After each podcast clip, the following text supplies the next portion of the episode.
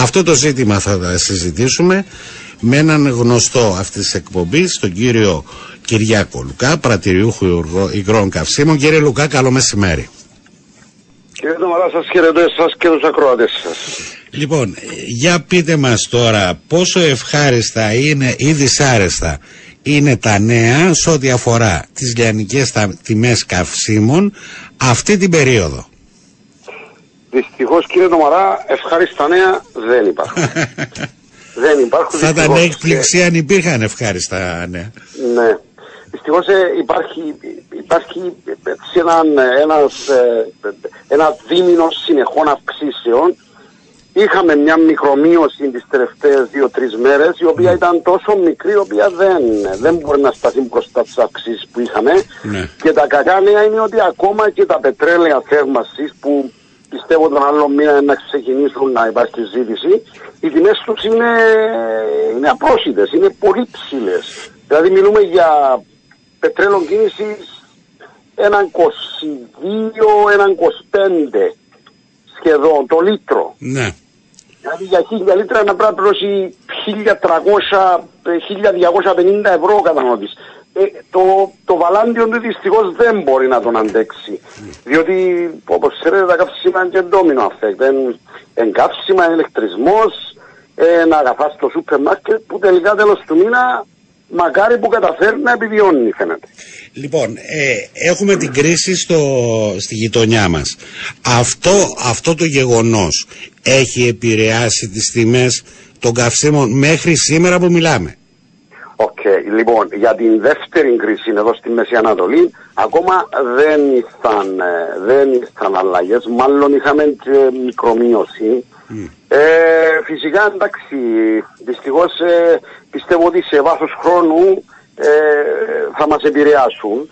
Ε, οι, οι μας επηρέασαν τεράστια η, η, ο πόλεμος της Ουκρανίας ε, που ε, έβγαλε τόσο ψηλά το, το, κόστος των πρώτων υλών και δι των καυσίμων.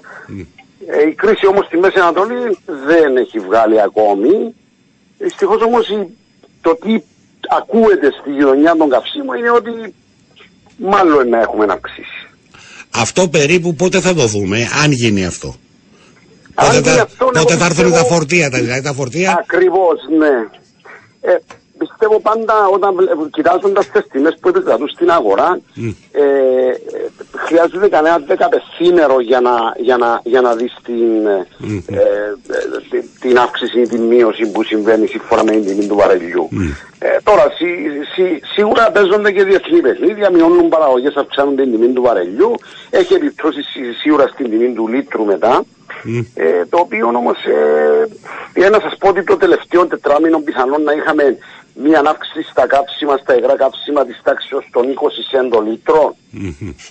Ε, τεράστια. Υπάρχει περίπτωση αν και εφόσον ε, πλέον αρχίσουν και έρχονται τα νέα φωτρία μπορεί να γίνει μια εκτίμηση πόσο πάνω μπορούν να πάνε οι λιανικές τιμές τουλάχιστον ε, στη βενζίνη έτσι που είναι...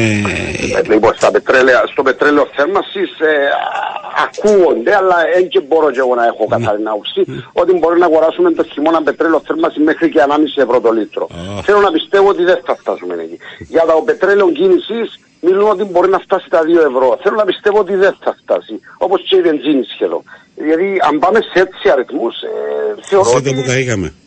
Δεν θα μπορούμε να επιβιώσουμε. Ακριβώς, δηλαδή ε, και ξέρεις, σαν επιχειρηματίες του κλάδου, ναι. ε, από τη μια θέλει να πουλήσεις, ε, να πουλήσεις προϊόντα τα οποία δεν μπορεί να εισπράξεις, κα, καλύτερα να μην τα πουλήσεις. Από την άλλη καταλαβαίνεις τον καταναλωτής ο οποίος δεν έχει οικονομική δύναμη για να μπορεί να αντιλεξέλθει τε, τε, τέτοιες ε, τεράστιες αυξήσεις.